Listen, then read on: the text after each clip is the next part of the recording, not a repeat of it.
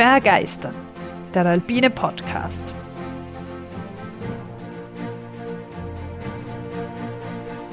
Wir tauchen ein in die Faszination der Berge und der Natur.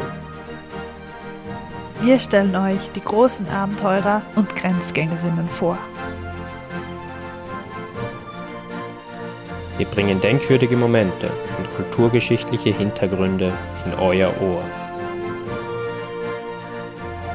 Wir wollen euch begeistern. Liebe Barbara, liebe Leute, herzlich willkommen bei Bergeistern. Herzlich willkommen. Barbara, hast du dich am Berg schon mal verirrt oder die Orientierung verloren? Mm ich kenne mich überall aus. ja, doch. Ab und an, natürlich. Es kommt vor. Ja. Es kommt, ja, haha, bei wem kommt das nicht vor? Ja.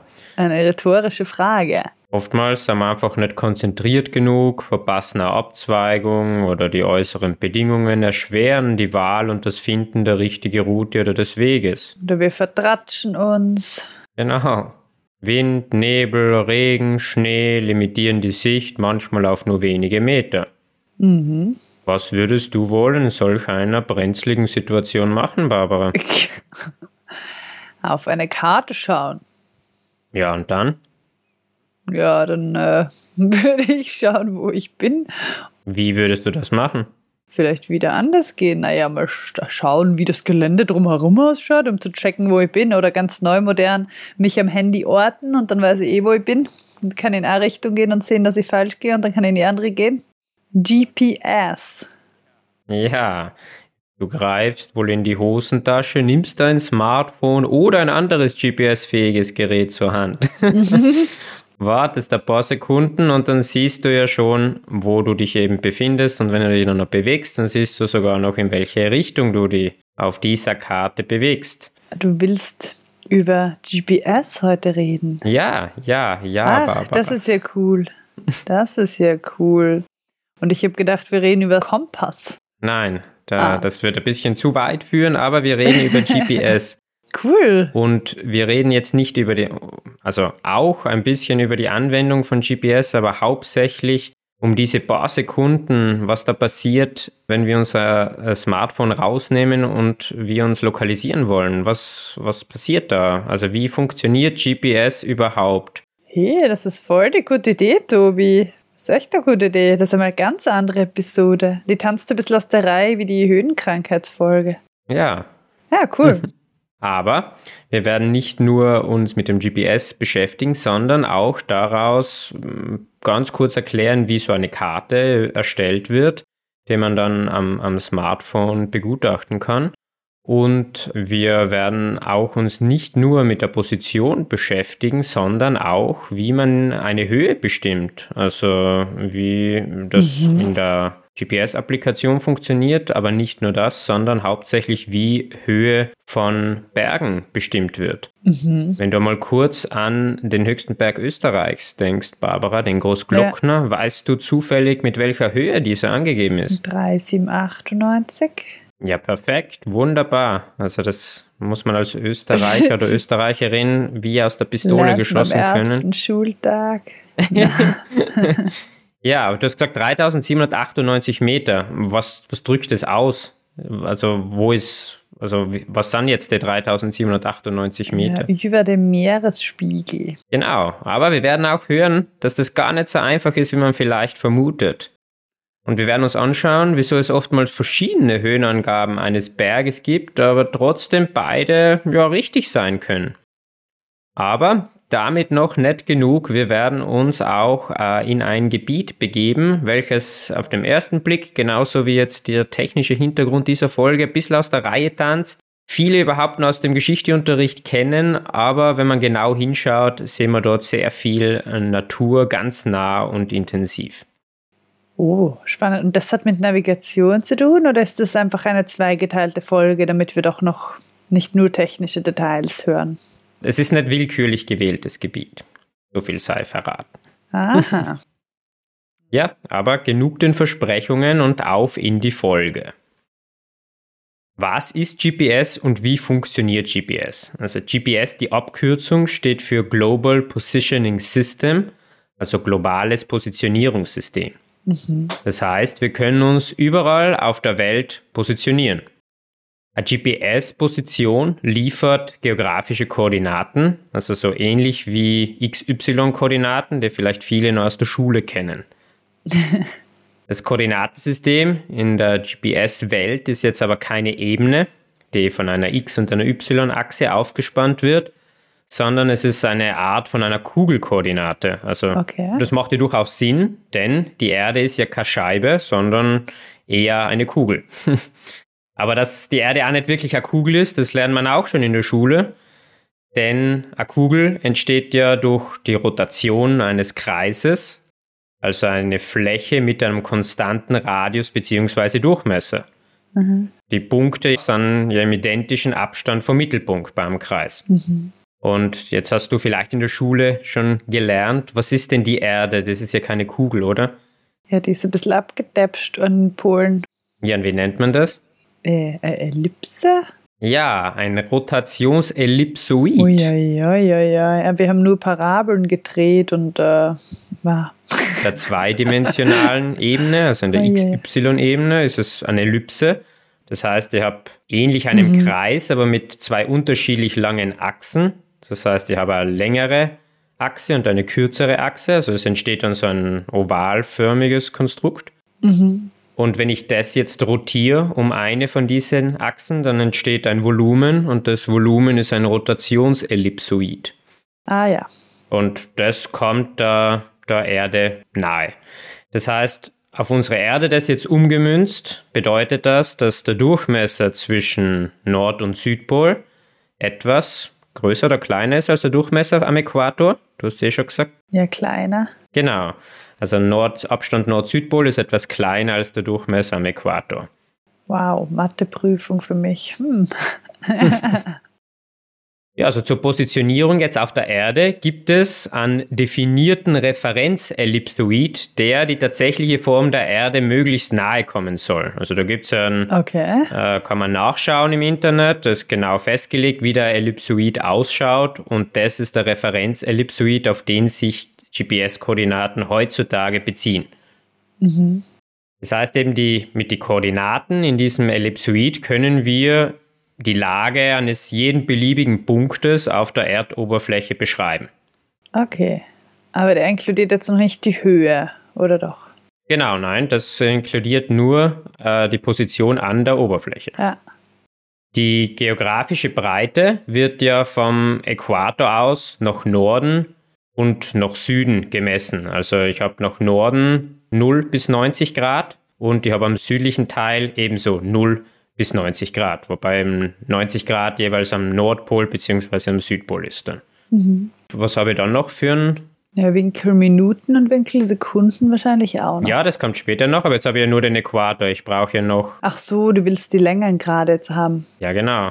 Der Äquator ist jetzt praktisch meine Nulllinie. Die habe dann in einen. Einen Nullmeridian. Genau, einen Nullmeridian, von dem nach Osten gerechnet 0 bis 180 Grad haben und nach Westen ebenso 0 bis 180 Grad. Ah ja, wo sich wieder trifft, ja. Genau, und Graz liegt jetzt ungefähr so auf 47 Grad Nord und 15 Grad Ost. Mhm. Als Vergleich Berlin 52 Grad Nord, 13 Grad Ost. Und jetzt, wenn man Buenos Aires hernimmt, an der Ostküste Argentiniens, dann sind wir eben auf 34 Grad Süd und 58 Grad West. Wenn wir uns jetzt die Landkarte vorstellen, befinden wir uns hier südlich des Äquators und westlich des Nullmeridian, der ja wo durchführt, also unter welchem Namen kennt man den Nullmeridian noch? Ja, lass sagen in Greenwich in London. Genau. Greenwich Mean Time. Das ist die Zeit, ja. Das ist die Zeitzone, die äh, auch nach, ihm, nach dem Stadtteil benannt ist. Also ein Stadtteil im Südosten Londons. Und da geht jetzt nicht beliebig durch einen Stadtteil. Also wenn wir uns das jetzt überlegen, ein Stadtteil ist ja groß. Das heißt, das ist ja sehr genau definiert. Also und der geht genau dort durch die Sternenwarte durch in diesem Strich. Ich weiß, da bin ich auf diesem Strich gestanden und habe ein Bein auf der einen und eins auf der anderen gehabt. So mit zwölf. Ja, Okay, da kann ja, man super. hin. Ja, ist voll Cool. toll. also es ist wirklich eine Linie. Weil beim Äquator Cool, war ich dass du das schon gesehen hast. Ja, am Äquator habe ich mir gedacht, da kommt sicher so ein rotes Band um die Erde, aber das war nicht so. Dort ist ein Strich. Und lustige Ortsbeispielwahl, Buenos Aires. Lustig, dass dir das so als random Beispiel einfällt. Naja, es ist gar nicht so leicht, im Südwesten jetzt was Namhaftes zu finden. Ah, also, du wolltest im Vergleich zu Nordosten, Südwesten. I see, I see. ja, genau. Okay. Du hast vorher eh schon gesagt, also diese Gradangaben sind ja sehr grob.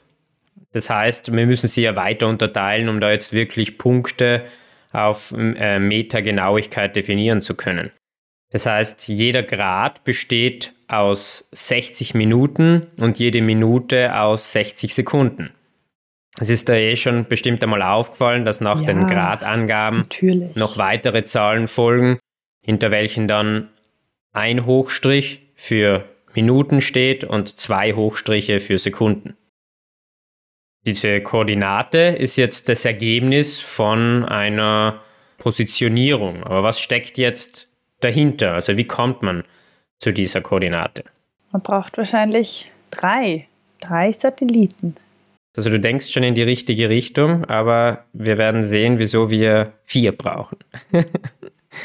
Vier, oh, oh je, Ja, also okay. es- es ist- Ich blamier mich gerade voll, ich habe keine Ahnung. Nein, also so du denkst, Oh glaube ich, sehr richtig, aber den, den vierten werden wir noch sehen, wieso wir den brauchen. Per se, du hast es ja schon gesagt, es braucht einen Satellit. Das haben wir, von dem haben wir ja bis jetzt überhaupt noch nie gesprochen. Wieso braucht es das? Naja, ein standardmäßiger GPS-Empfänger, wie wir ihn jetzt von einem Smartphone zum Beispiel kennen, das ist ein passives System. Das heißt, es empfängt nur Signale und positioniert sich dann anhand der Informationen, die es bekommt, aber es sendet keine Signale aktiv aus. Also das ist jetzt auch der Grund, wieso ein ja, GPS jetzt nicht so extrem viel äh, Batterie und Energie konsumiert. Na ja. Ja, aber du musst doch mal denken, wenn du mit einem Satellit kommunizieren müsstest, was du da für Energie von deinem Smartphone ausschicken müsstest. Okay, ja, noch mehr. Also, see. das heißt, es ist ein passives System, es empfängt, es schickt nichts aus. Die Signale, die für die Positionierung verwendet werden, stammen eben von Satelliten, die sich im, im Weltraum befinden. Mhm. Jetzt eine kleine Schätzfrage. Stand 2022, wie viel schätzt du, gibt es überhaupt Satelliten im Weltall? Also jetzt nicht nur für Navigationszwecke. Ultra viele. Das sieht man doch eh manchmal so rumfliegen, oder? Äh, äh, pff, so äh, 70.000. Ja, ist, man, ist ein bisschen gut geschätzt, ja. Also es sind Keine 5.500 Satelliten Oh. aktuell Oh, im Weltall. Aber für Navigation werden zurzeit nur ungefähr 300 verwendet. Okay, also da kooperieren die Staaten ausnahmsweise. Nein, nicht Sehr gut. wirklich, aber also, aktuell gibt es vier verschiedene Navigationssysteme, die eine unterschiedliche hohe Anzahl von Navigationssatelliten betreiben. Und die vier Systeme, die es da gibt, seien das US-amerikanische Navstar GPS. Das war halt auch das erste. Deswegen ist GPS ja irgendwie so zum Begriff geworden. Dann das russische System, das heißt GLONASS, Mhm. liest man auch vielleicht öfter. Dann das chinesische System, das ist Baidu. Okay. Und dann das europäische System kennt man sicher Galileo. Aha, okay. Und zum Beispiel im Galileo-System werden aktuell, glaube ich, an die 30 Satelliten verwendet. Okay. Und wer betreibt das? Also, Das Galileo ist auch von der EU finanziert. ah, okay, Ja. okay, okay. Gut, ich habe ja schon gesagt, das Navstar GPS-System, also das US-amerikanische, war das erste. Und die haben den ersten Satellit in den Weltraum geschossen 1974. Mhm. Und wirklich vollständig war das System dann äh, 1993. Da waren dann 24 Satelliten im Weltraum und genauso viel braucht man eben, um das, der Empfang, der GPS-Empfang auf der ganzen Welt möglich ist. Also da war es äh, ein vollumfängliches Positionierungssystem. Ah ja, und das ist immer noch so, dass man da 24 für das braucht oder strahlen die heutzutage weiter und man braucht weniger? Ja, ich war, also es hängt ein bisschen von der Höhe dann ab, da kann man noch dazu, äh, weil umso tiefer du natürlich bist, also umso weniger Abstand zur Erde du hast, umso weniger Überblick hast du über die Erde, aber du kannst die halt dann genauer positionieren. Ah ja, macht Sinn, ne? Ganz ursprünglich, wofür sind meistens solche Sachen entwickelt worden? Spionage. Für militärische Wetter. Zwecke, ja. Okay. Und äh, 1983 kam es dann beim Flug von der Korea Airlines auf dem Weg von Anchorage nach Seoul Ah. zu einem ja, Unfall, denn das Flugzeug kam vom Kurs ab, drang dabei unbemerkt in den Luftraum der damaligen UdSSR ein und wurde von einem sowjetischen Kampfjet abgeschossen. Oh je, aber was hat das mit Satelliten zu tun? Ach so, weil die Navigation falsch war. Genau, ja. Die, also die Ah. Navigation war falsch, das war, also GPS war vorher nur für Ja. militärische Zwecke verwendet. Aha. Es gab den großen Unfall, äh, bei dem dann natürlich alle Passagiere und die Besatzung, insgesamt knapp 270 Personen, gestorben sind. Und folgend auf diesen Unfall hat dann der damalige US-Präsident Reagan vorgeschlagen, dass man GPS auch für die zivile Nutzung freigibt. Ah, okay, jetzt verstehe ich es. Ja, aber einfach runterschießen ist oder ein bisschen äh, brachial. Aber okay. Ja, in der Zeit des Kalten Krieges, gell?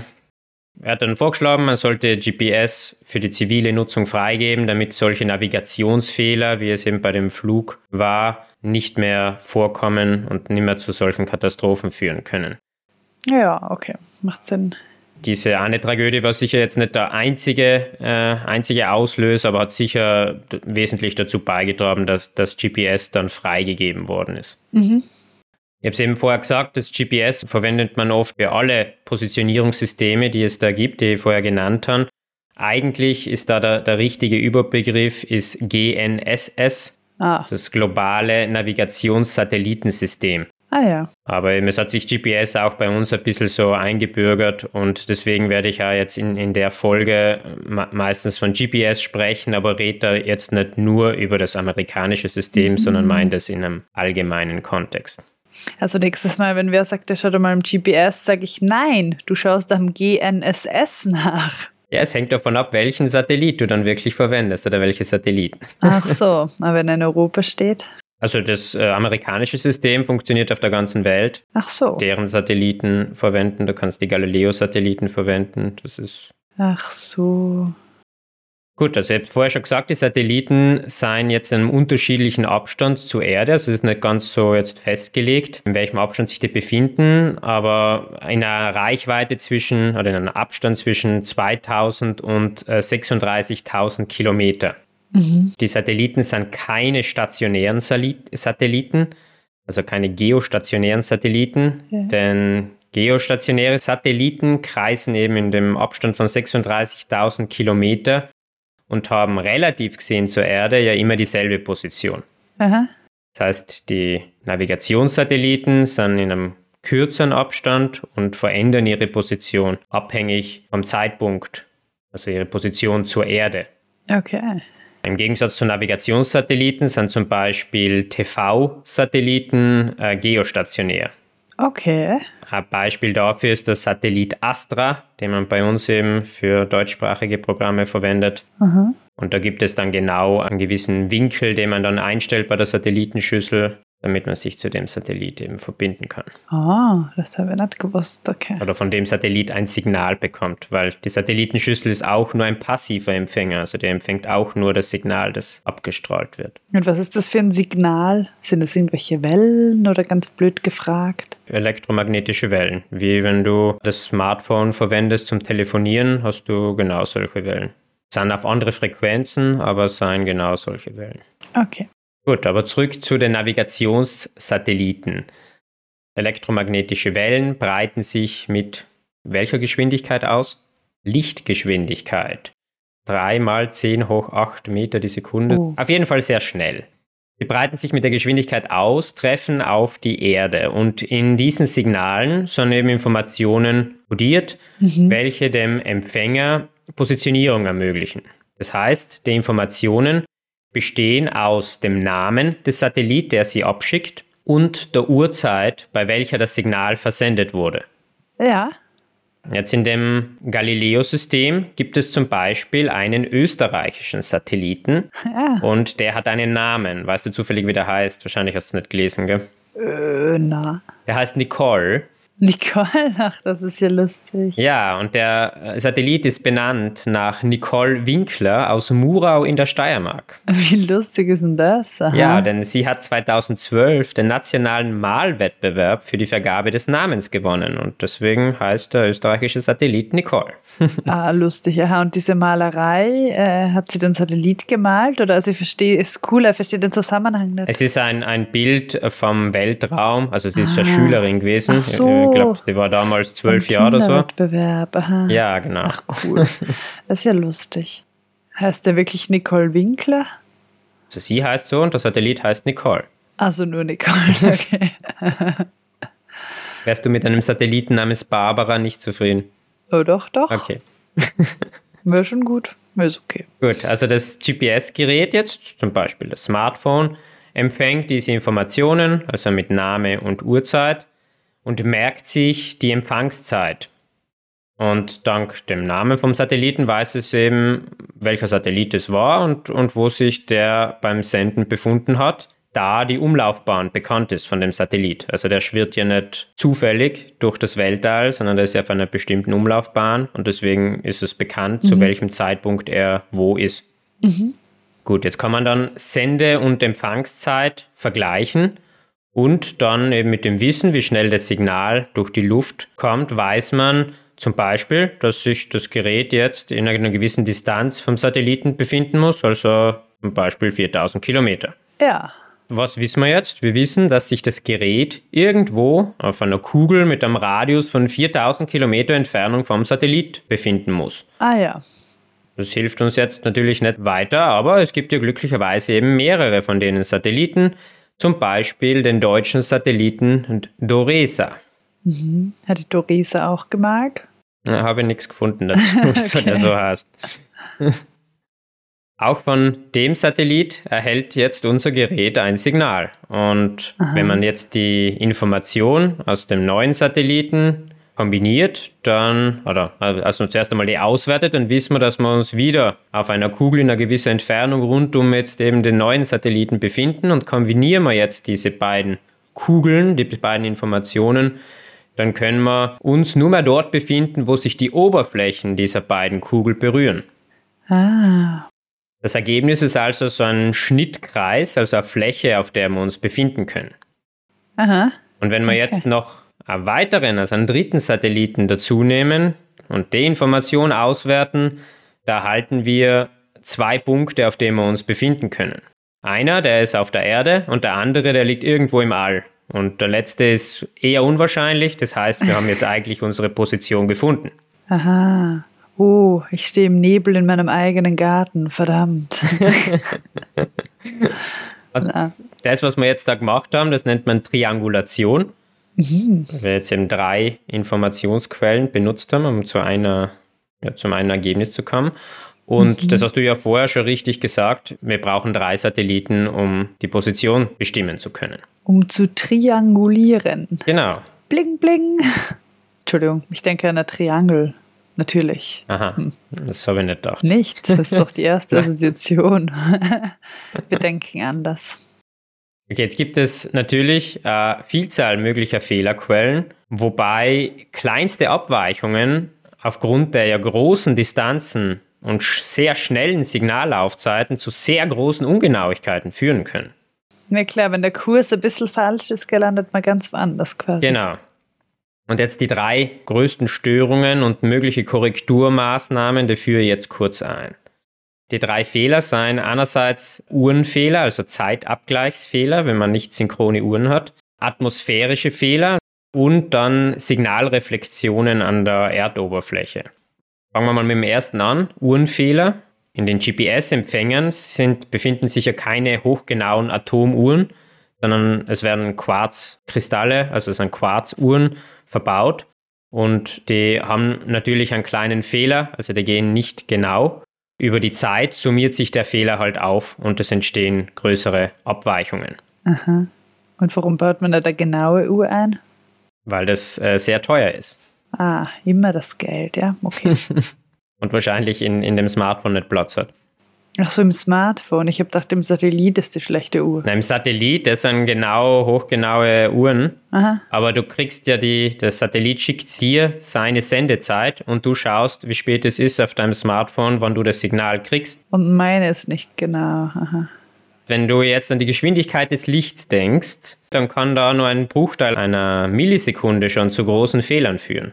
Das heißt, die Abweichung der Empfängeruhr muss berechnet werden. Und das passiert jetzt mit der Hilfe eines vierten Satellitens. Deswegen brauchen wir vier Satelliten. Ah. Wir haben drei Satelliten zur Positionsbestimmung und den vierten für die Fehlerkorrektur der Uhren. Gut, dann atmosphärische Fehler. Wie du weißt, äh, besteht ja die Erdatmosphäre aus unterschiedlichen Schichten mhm. und diese elektromagnetischen Wellen, also die Satellitensignale, werden an den einzelnen Schichten der Atmosphäre gebrochen. Diese atmosphärische Refraktion beeinflusst dann die Geschwindigkeit und die Richtung des Signals. Und deswegen werden große Ungenauigkeiten hervorgerufen, die Abweichungen von über 100 Metern erzeugen können. Oh. Das kann man relativ gut korrigieren, indem man Signale auch von sogenannten geostationären Satelliten verwendet. Das heißt, die Satelliten ändern die Position ja bezogen auf die Erde nicht. Also da weiß man, ob auf welchem Ort der Satellit sich befindet und dann Abweichungen von dem können dann für die Korrektur der anderen Signale verwendet werden. Aha. Das heißt, einen dieser vier Satelliten, einen geostationären Satelliten verwenden, dann braucht man nicht einen fünften Satelliten. Aha, okay, das wirkt einleuchtend. Aber wieso bleiben die geostationären, also zum Beispiel der Astra, von dem du geredet hast? Ich meine.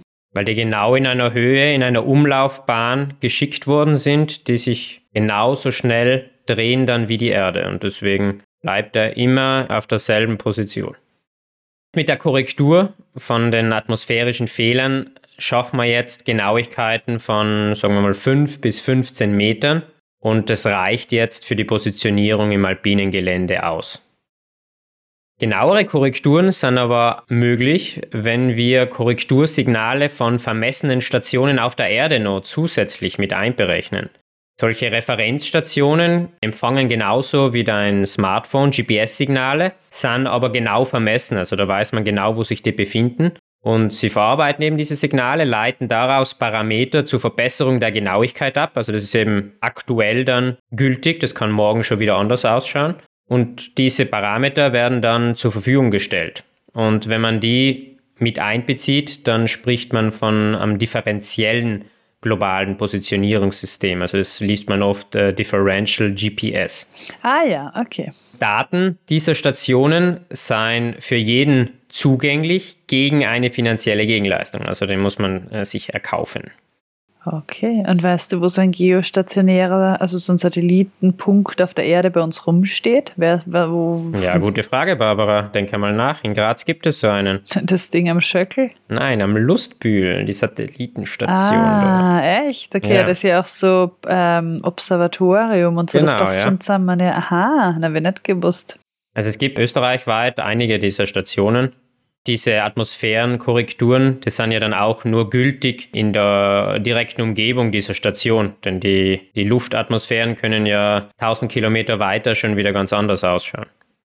Letzter Fehler, den wir genannt haben, wir haben ja von drei Fehlern gesprochen. Wir haben jetzt Uhrenfehler, atmosphärische Fehler und dann haben wir noch Signalreflexionen an der Erdoberfläche. Das heißt, diese Signale können Wolken und Nebel problemlos durchdringen, aber nicht Feststoffe wie Holz, Fels, Ziegel, Beton oder Metall. Deswegen sagt meine GPS-Uhr immer, GPS-Signal ist im Freien, frei von hohen Häusern und Bäumen besser oder irgendwie so. Genau, das heißt, im Haus geht es per se nicht und in so Häuserschluchten führt es halt dazu, dass die Signale an den Wänden der Gebäude ja reflektiert werden Und das heißt, am Empfänger kriegst du dann dasselbe Signal oft mehrfach. Also dass so mehrere Pfade, das nennt man dann Multipath, mhm. wo dasselbe Signal auf mehreren Pfaden zu deinem Empfänger kommt. Und deswegen ist es nicht mehr ganz eindeutig, wann, wann dir das auf direktem Weg, wenn es dann überhaupt einen direkten Weg noch gibt. Also wenn du abgeschattet bist, dann hast du sowieso nur mehr eine Reflexion und dann entspricht das ja nicht mehr der kürzesten Distanz von deinem Gerät zum Satellit. Ja, ist klar. Und dann hat man plötzlich ja Dreier-Pace und findet es voll gar nicht anstrengend und wundert sich. genau, das heißt, es führt zu Positionsungenauigkeiten und die kann man dann nicht mehr auflösen. Aber das Gute ist jetzt, die Effekte sind relativ klein, wenn man denkt, wie weit entfernt der Satellit sich befindet. Das heißt, solange das Signal noch stark genug ist, dass man es empfängt, dann, dann die Abweichungen vielleicht so im Bereich von fünf Metern maximal. Gut, aber ich finde 5 bis 15 Meter, was du gesagt hast, jetzt gar nicht so. Also, ich meine, ja klar, das muss man selber schauen auch, aber wenn man jetzt nur im Nebel dem GPS nachgeht und dann über die Felswand stürzt, weil der GPS-Punkt ungenau war, wäre doch irgendwie ein bisschen blöd gelaufen, oder? Also, da würde ich mich nicht aufs GPS allein verlassen, ja. Ja. Und ich denke mir, bei der Felswand ist es wahrscheinlich zusätzlich noch schwer, weil ich die eine Seite ja dann mit einer Felswand abschott, oder? Dann, also, klaue ich mir ja schon voll viel mögliche Satelliten. Genau. Ideal ist es, wenn die Satelliten, die du zur Positionierung verwendest, möglichst weit voneinander entfernt sein und dann noch idealerweise möglichst nah an der Erde. Das heißt, dass der, dein Winkel zu diesen Satelliten möglichst groß ist. Wenn jetzt alle Satelliten senkrecht über dir stehen, dann gewinnst du ja null Information, weil jeder Satellit dieselbe Information liefert. Wenn du jetzt unter oder in einer Felswand stehst, dann hast du ja mal 180 Grad schon Abschattung. Das heißt, du kannst nur mal auf einer Seite das verwenden. Ja, okay, aber mein GPS-Gerät, Entschuldigung, dass ich da so genau nachfrage, aber ich finde, das ist spannend und das äh, überlegt man sich sonst dann nicht so. Das weiß, also wählt, also verbindet sich oder dann kann man nicht sagen, empfängt äh, passiv, also immer von denen, die gerade am besten passen, Satelliten, das checkt oder wie? Also du verwendest normalerweise so viele Satellitensignale, die du empfangen kannst weil dann ist es halt am genauesten. Ah, ich meine, ich okay. weiß jetzt nicht genau, wie das in Einzelnen dann in der Software ausgeführt ist. Kann sein, dass dann vielleicht nur acht oder zehn Signale verwendet werden.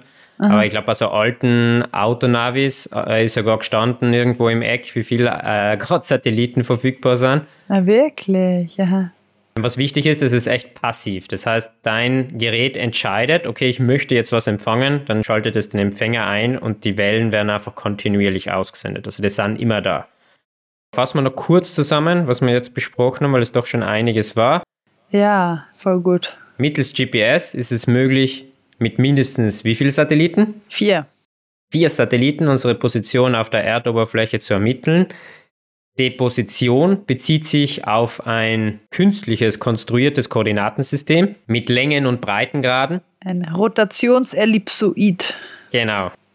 Wichtig dabei der Äquator, welches das System in Nord und Süd teilt, und der Nullmeridian, der per Definition durch London führt und der das Koordinatensystem in Ost und West teilt.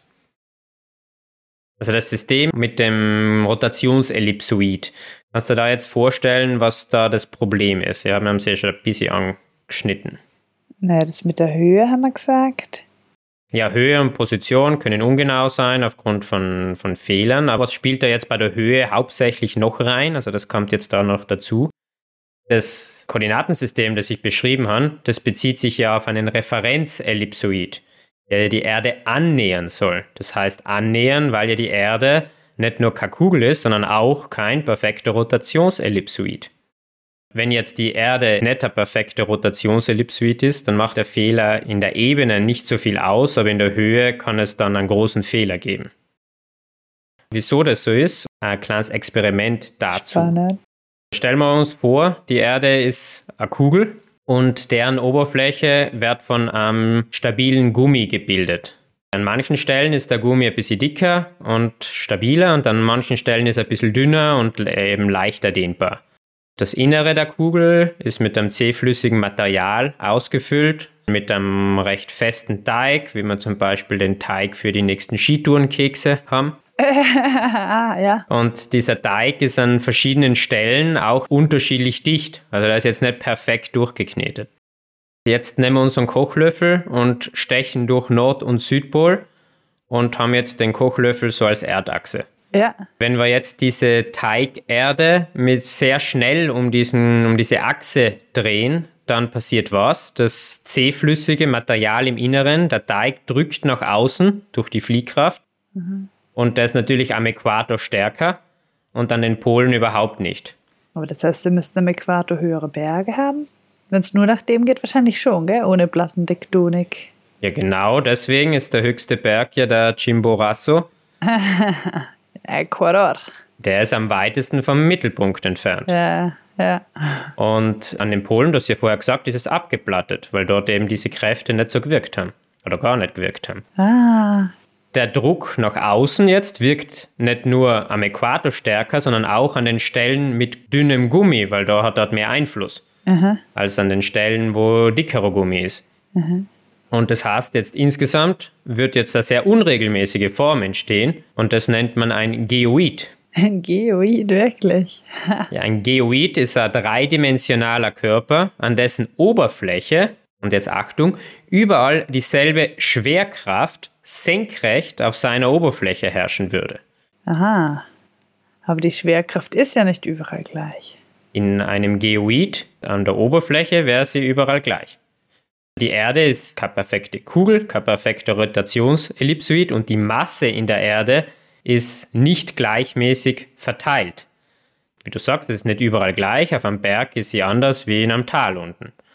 Man kann die Erde als Geoid darstellen, dann schaut sie aber nicht so aus, wie, wie wir sie vom Globus kennen. Es ist keine Kugel, sondern sie schaut dann aus wie eine Kartoffel. Ah, lustig. Bekannt ist genau die Darstellung, äh, die sogenannte Potsdamer Kartoffel. Das ist ein stark überhöhtes Modell der tatsächlichen Erde. Aha. Damit man die Unterschiede sieht, also durch diese Übertreibung von Bergen und Tälern, aber jetzt nicht geografischen Bergen und Tälern, weil da spielen ja dann wieder Platten, Verschiebungen und so weiter eine, sondern jetzt von diesen Kräften, die da wirken durch die Rotation, erscheinen Auswölbungen auf der Erde nach außen und innen eben stark übertrieben in der, in der Form. Ja, so lustig. Ich habe es mir gerade aufgemacht. Das sieht echt lustig aus. Es schaut lustig aus und ist auch ein lustiges Wort. Also das kann man sich merken für sämtliche Quizze wahrscheinlich. Die Potsdamer Kartoffel. Das ist jetzt wichtig, genau wofür eben. Wenn wir jetzt nochmal zurückdenken, Glockner 3798 Meter, Du hast gesagt, über dem Meer. Also was ist die Referenz? Die Referenz wäre ja Höhe 0. Mhm. Und das Problem ist jetzt, genau durch den Effekt, den wir jetzt da beschrieben haben, mit der Potsdamer Kartoffel. Ist 0 nicht gleich 0? Genau, das Meer ist nicht überall gleich hoch. Also es ist nicht überall 0. Dafür ist einerseits verantwortlich diese Kartoffelform, weil auf der Oberfläche eine unterschiedliche Anziehungskraft wirkt. Und so bilden sich zum Beispiel auch im Meer Täler und Berge. Ja. Nehmen wir jetzt, wenn wir mit dem Schiff über Meer fahren, nicht so wirklich wahr. Aber dadurch, dass der Erdmantel an Stellen eben dichter ist, also das wollte ich vorher mit dem Gummi beschreiben, also es gibt dichtere Stellen und es gibt dünnere Stellen, wirkt die Schwerkraft unterschiedlich stark. Mhm. Zum Beispiel, habe ich da gefunden, äh, südlich von Indien gibt es ein 110 Meter tiefes Tal im Meer und nördlich von Australien einen äh, 85 Meter hohen Berg auf der Meeresoberfläche. Jetzt nicht so natürlich so steil wie der Mount Everest, aber es ist halt so ein Hügel. Also unter dem Meer meinst du? Das kriegst gesagt auf der Meeresoberfläche. Na, auf der Meeresoberfläche. Das Wasser bildet das. Ach so. Hä? Das ist ja durch die unterschiedliche Ach, Schwer äh, Schwerkraft Okay, gut, dass du das jetzt noch einmal. Durch die Wirkung von der Schwerkraft bilden sich im, im Meer, also im Wasser, Täler und Berge. Also es ist nicht überall flach, es ist nicht überall Null. Und genau deswegen haben wir nicht ein Nullniveau. Das ist ja lustig. Okay, na gut, dass wir das jetzt noch einmal so betont haben. Die Potsdamer Kartoffel. Mm. nicht nur das, es kommen ja auch noch Gezeiten und Wetter ins Spiel. Die Anziehungskraft, also die Wechselwirkung dann mit dem Mond und dann noch Wind können lokal dann immer wieder nochmal beträchtliche Unterschiede erzeugen. Mhm. Null ist da nicht so einfach zu definieren. Ja. Das führt jetzt dazu, dass wir, wie so oft, ziemlich viele verschiedene Definitionen haben. Und in dem Fall Definitionen von Null haben. Verwendet werden jetzt langjährige Messungen des mittleren Meeresspiegels. Mhm. Man spricht jetzt von unterschiedlichen Bezugshöhen von äh, unterschiedlichen Ländern. Also jedes Land definiert sich jetzt seinen Bezugspunkt. Selbst, na klug. Genau. Österreich, weißt du, wo der, wo der Nullpunkt von Österreich liegt? Ja, vielleicht da, wo Österreich mal war, in Triest ja, oder so. Voll gut. Meer. Echt jetzt? Ja, in der Adria und das genau bei Triest okay. wurde 1875 definiert und war ja damals noch Teil, wie du schon gesagt hast, der K&K-Monarchie Österreich-Ungarn. Schauen wir jetzt kurz zu zwei Nachbarländern von Österreich. Deutschland verwendet den sogenannten Amsterdamer Pegel. Ah, mhm. und der liegt ungefähr 30 Zentimeter unter dem österreichischen Nullpunkt. Okay, aber das heißt, die Holländer und die Deutschen sind sich einig, immerhin. Das ist doch nett. Italien verwendet den äh, Pegel von Genua, Aha. der jetzt äh, nur 3 cm Abweichung zu dem von Österreich führt, aber trotzdem ein Unterschied ist. Ja, äh, witzig, ja. Voll. Die Unterschiede müssen natürlich berücksichtigt werden. Ein prominentes Beispiel hat wahrscheinlich jeder schon einmal irgendwie so gehört. 2003 wurde eine Brücke über den Rhein gebaut, der die deutsche und die Schweizer Seite verbinden sollte. Und man fing dann an, von beiden Seiten zu bauen. Und in der Mitte wollte man sich dann treffen, also die Brücken dann zusammenführen. Man stellte aber dann fest, dass beide Seiten eine unterschiedliche Höhe haben und sich man in der Mitte gar nicht treffen kann, wenn man jetzt da weiterbauen würde. Das war jetzt nicht, weil man das nicht wusste. Also das 2003 war ja das durchaus schon bekannt. Also wenn Österreich das schon 1875 seinen Punkt definiert hat. Aber wie so oft wurde ein Rechenfehler gemacht, der klassische Vorzeichenfehler statt jetzt die Differenz, also die 27 Zentimeter abzuziehen, um den Unterschied auszugleichen, hat man den dazugefügt. Das heißt, man hat den Fehler sogar noch verdoppelt. Oh, dann war es erst recht. Aha, also die Schweizer haben auch das Amsterdamer oder wie, oder? Die Schweizer haben ihren Punkt in Marseille. Ah, aha. Verwenden den gleichen wie die Franzosen. Ah. Ja. Okay, ja gut, das habe ich schon gehört. Ja. Das ist echt wie so, so eine Anekdote, die man in einer Vorlesung am Anfang bringen könnte oder so. Ja. Resultierend daraus hat man natürlich dann die Pläne wieder ein bisschen ändern müssen und die Brücke der deutschen Seite etwas absenken, aber die Brücke existiert heute. Gut, also nochmal kurz zusammengefasst, was wir da jetzt gesagt haben. Höhenangaben sind relativ, sie beziehen sich auf einen gewissen Referenzpunkt und den definiert jedes Land für sich selbst. Wenn man eben staatsübergreifende Projekte hat, dann muss man das natürlich berücksichtigen. Wäre doch nett, wenn man das einmal vereinheitlichen könnte, oder? So wie, ich weiß nicht, gibt ja auch das Urmeter und dann glaubt jeder, viele, die meisten Länder, dem Meter. Ja, wie beim äh, Nullmeridian, da ist man sich auch einig, wo der ist. Im Endeffekt kannst du den auch definieren, wo du willst. Ja, ja, nur sowieso, ja. Das ist eine Definitionssache, aber okay. Wie ist mit der Höhe? Also die Berechnung jetzt genauer Höhenwerte ist extrem schwierig und teuer. Wieso jetzt? Denn man muss ausgehend von so einem definierten Nullpunkt das ganze Land vermessen. Dazu verwendet man die sogenannten Nivelliergeräte, die man ja oft bei so Straßenbauarbeiten beobachten kann. Also so eine Art Fernrohr auf einem Stativ. Ja, das sieht man echt immer. Ja. Diese Fernrohre sind immer horizontal gerichtet. Und das heißt, man braucht Aha. zwei Geräte. Das heißt, einer stellt sich an eine bestimmte Stelle und richtet das Fernrohr zu seinem Kollegen, der 50 Meter weiter steht und eine Messlatte neben sich hat dann können die beiden den Höhenunterschied zwischen diesen beiden Punkten feststellen. Ah, ich habe noch nie gewusst, was die damit machen immer. Das sieht man echt oft. Auf die Weise kann man dann jetzt sich Stück für Stück vorarbeiten und ein ja, sehr engmaschiges Netz legen von der Küste, von diesem äh, Nullpunkt bis ins Landesinnere. Aha. Bei Bergen ist das jetzt aber natürlich nicht so praktikabel. so Typ hinstellen in die Nordwand. ja, ist, ist das schwierig. Das heißt, was macht man da? Man berechnet die Höhen durch Winkelberechnungen. Also man peilt die Spitze eines Berges an, liest den genauen Öffnungswinkel ab und kann dann über diese bekannten Winkelfunktionen, die man auch aus der Schule kennt, Sinus und Cosinus, also über das Sinus und Cosinus kann man sich die Höhe des Berges ausrechnen. Mhm.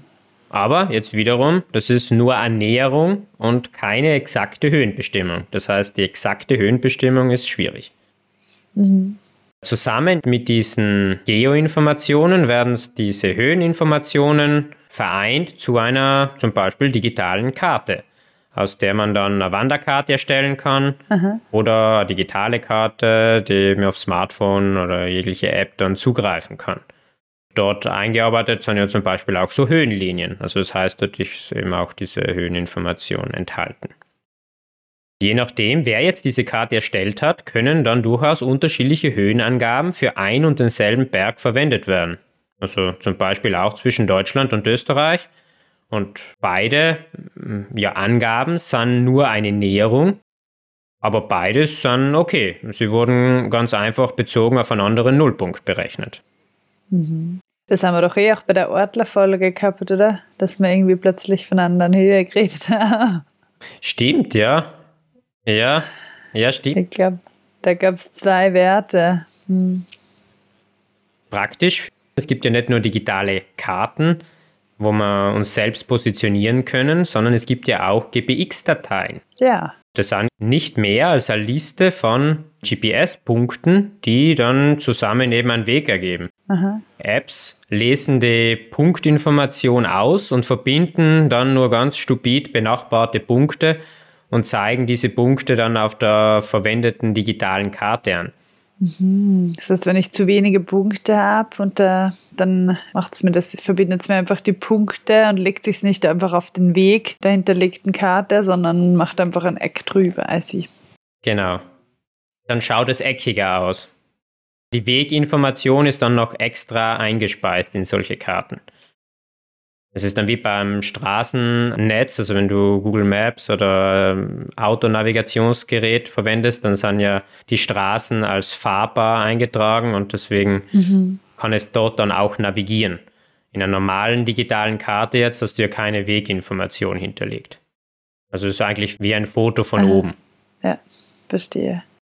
Die Sortierung der Punkte dann in, dem, in der Datei gibt dann logischerweise die Reihenfolge an. Wichtig, die Karte, also die wir dann sehen, ist nur ja, eine hilfreiche Darstellung, also ist nur hinterlegt, hat aber mit der eigentlichen GPX-Datei überhaupt nichts zu tun. Deswegen kann man eine GPX-Datei auch in einer Vielzahl von Apps oder Webdiensten importieren, mhm. anzeigen und weiterverwenden oder modifizieren. Und umgekehrt kann man ja auch seine eigene Fortbewegung aufzeichnen und dann als GPX-Datei exportieren und bereitstellen. So bindet man sich auch nicht an eine einzelne Applikation. Eine GPX-Datei ja. kann eben von sehr vielen Diensten verwendet werden. Zum Beispiel als Vorlage für eine Wanderung, die man morgen gern machen möchte. Mhm.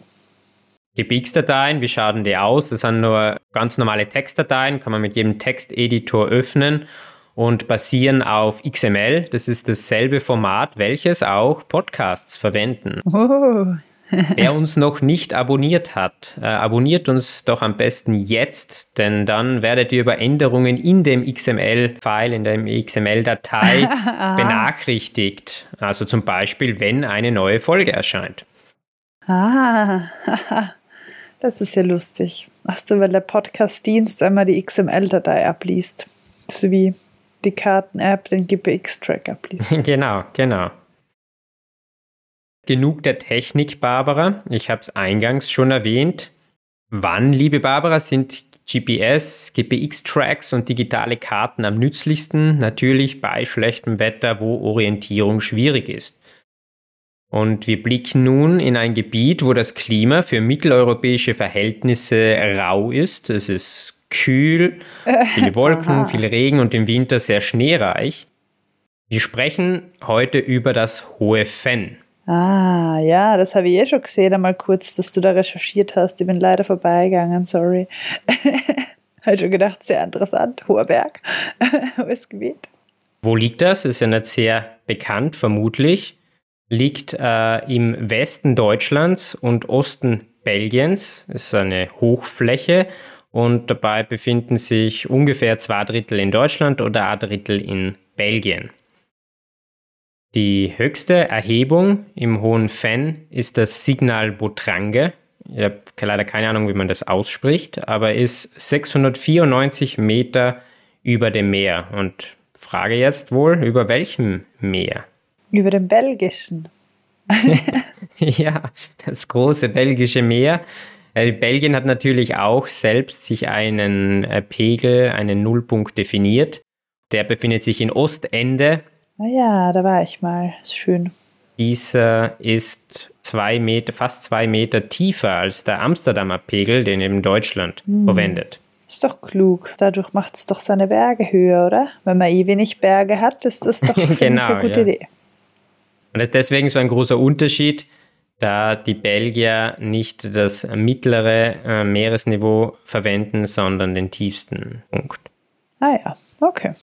Deswegen können Höhenangaben in Karten dementsprechend stark abweichen. Auch ein Grund jetzt, wieso ich genau über dieses Gebiet spreche, weil wir eben so einen großen Unterschied zwischen zwei benachbarten Ländern haben. Was liegt rundherum? Westlich grenzen die Ardennen an, die vermutlich einige aus dem Geschichtsunterricht noch kennen. Die Ardennenoffensive. Östlich ist die Eifel. Der Eifel, oh nein.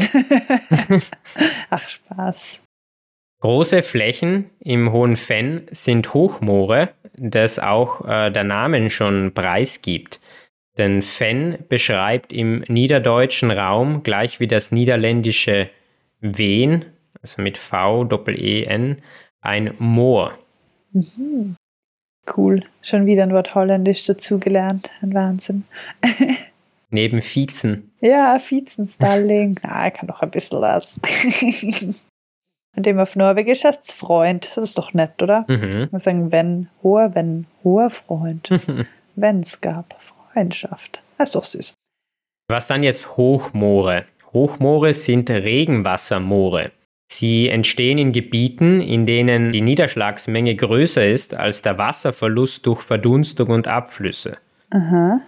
Außerdem müssen sich die Niederschläge noch gleichmäßig über das ganze Jahr verteilen, damit das Gebiet hier nie austrocknet. Aha. Im Hohen Fenn gibt es ungefähr 230 Tage mit Niederschlag, 170 Nebeltage und zusammen halten sie das Moor eben feucht genug. Oh, flauschiges Wetter. Deswegen GPS. Ja. Ein weiteres Kennzeichen für Hochmoore ist ein sehr rauer, mineral- und sauerstoffarmer Wasserhaushalt. Denn, wichtig, Hochmoore sind nicht mit dem Grundwasser in Verbindung, sondern werden nur vom Regenwasser gespeist und deswegen sind sie sehr nährstoffarm. Ah, okay. Solche Bedingungen ertragen nur wenige Organismen, das heißt, Hochmoore sind sehr artenarm. Mhm. Aber wahrscheinlich spezielle Arten, oder? Genau, sehr spezielle Arten, aber nicht eine große Vielfalt. Unterschied, ein Niedermoor ist dadurch charakterisiert, dass nicht nur Regenwasser dort ist, sondern auch Grundwasser. Ah.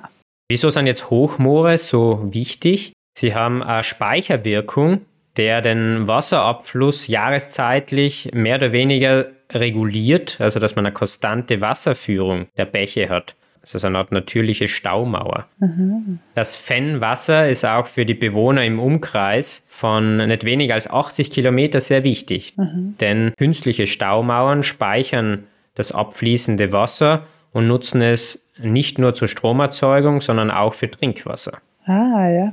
Bekannte Orte in der Nähe sind die belgischen Orte Malmedy, Spa und Eupen. Wobei Eupen ja schon im, im deutschsprachigen Teil Belgiens sich befindet. Und dann noch das deutsche Monschau. Wir waren ja beide dort und glaube schon sehr begeistert von dem Gebiet, zumindest ich. Ja, erstaunt, wie hügelig eigentlich. Ja, und es gibt dort sehr viel unberührte Natur zu bestaunen. Der Naturpark Botrange ist, wie wir aus deiner Nationalparkfolge gelernt haben, in verschiedene Zonen eingeteilt. Wer das noch nicht gehört hat, den sei Folge 12 empfohlen. In diesem Naturpark gibt es eben verschiedene Zonen. Zonen, die auf definierten Pfaden besucht werden dürfen, Zonen, welche nur in Begleitung eines Naturparkführers besucht werden dürfen und Zonen, welche überhaupt nicht besucht werden dürfen. Und der höchste Punkt Belgiens, der Gipfel, ist mit einer Straße erreichbar und man kann oben Bier trinken. Genau. Und dann ist eine Stiege ins Nichts. Ja, das ist jetzt vielleicht nicht so lohnend, aber die Umgebung ist sehr schön. Nein, sowieso, ja. Voll. Und zum Radeln und so ganz cool eigentlich. Die Landschaft, äh, finde ich, wirkt sehr entschleunigend. Die Wege sein, also durch das Gebiet, sind ideal nicht nur fürs Wandern, sondern wie, wie du auch jetzt gesagt hast, zum Radfahren, was wir eben gemacht haben. Per se habe ich das Gefühl gehabt, sind die Wege nicht überlaufen. Also im Gegenteil, man trifft eher wenige Menschen. Mhm. Auch im Winter ist man im hohen Fenn gut aufgehoben, denn man kann dort langlaufen. Mhm. Es liegt beinahe drei Monate lang Schnee. Und wenn man dann im Whiteout steht, kann man auch wieder sein GPS verwenden. genau, genau. Sehr wichtig. Der Lawinenpieps eigentlich, empfängt das auch solche? Nein, das, ist an, das sind andere Wellen, gell? Nein, der Lawinenpieps ist aktiv, das schickt ein Signal aus. Okay. Du hast ja einen Sende- und einen Empfangsmodus. Aha, ja. Im Sendemodus schickst du ein Signal aus mhm. und wenn du dann jemanden suchen möchtest, dann wechselst du in den Empfangsmodus und kannst genau solche Signale empfangen. Und es ist auch elektromagnetisch, aber andere Frequenz wieder.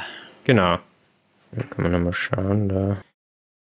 Okay, also da steht normale GPS-Empfänger, wie zum Beispiel im Smartphone, der fangen mit einer Frequenz von 1570 ungefähr Megahertz entspricht einer Wellenlänge von 19 Zentimetern. So die normale Kommunikation, äh, so im klassischen Wi-Fi oder Bluetooth und so weiter, das sind 2,4 Gigahertz. Also das heißt, da ist die Wellenlänge kürzer. Viel kurzwelliger, ja. Mhm. Und beim Lawinengerät suche ich noch. Verschütteten Suchgerät. Wird ein Signal mit einer Wellenlänge von 457 Kilohertz ausgesendet. Sehr große Wellenlänge. Aber eben große Wellenlängen äh, erleichtern dann die, leicht, also die Suche. Geht durch den Schnee besser vielleicht, oder? Genau, durchdringt Materialien besser, ja.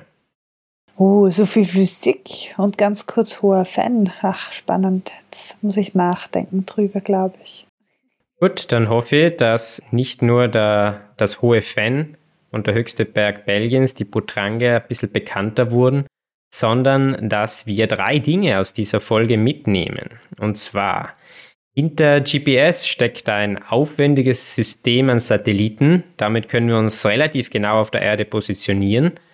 Praktisch, wenn wir uns in der Natur aufhalten und die Orientierung aufgrund von Witterungen oft nicht einfach ist.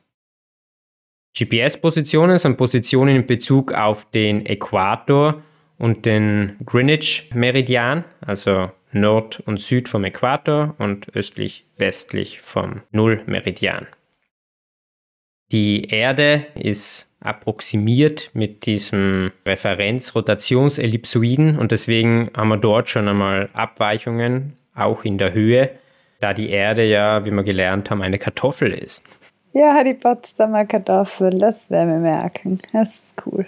Es gibt verschiedene Nulldefinitionen, also Definitionen der Meereshöhe. Und exakte Messungen sind extrem schwierig und teuer. Ja, und dann noch ein kleiner Fun fact zum Ende, Barbara. Weißt du, wo 00 liegt, also wo der Äquator und der Greenwich Meridian sich schneiden? Äh, naja, im Atlantik. Ja, der ist groß. ja, der, der, Afrika halt. Also, ja, ist auch groß.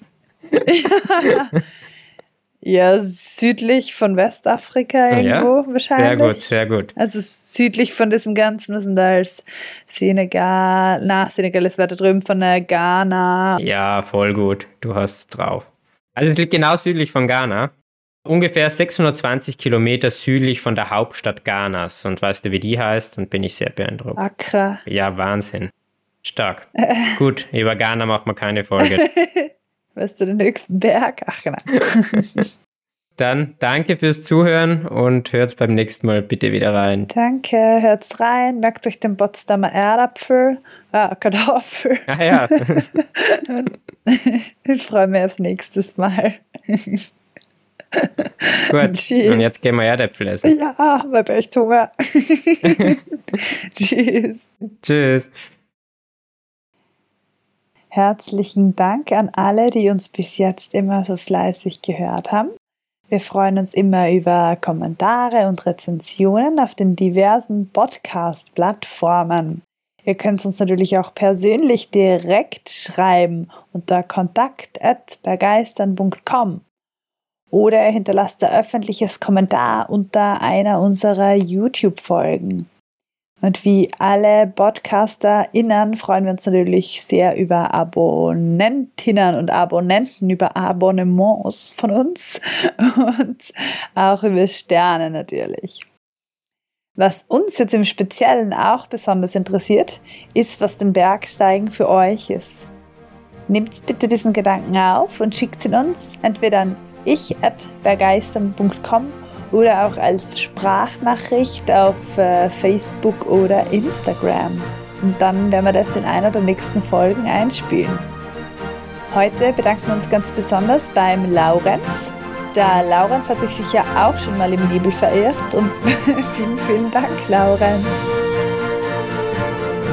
Der Steigen ist für mich Medizin, es bietet Abwechslung und entschleunigt.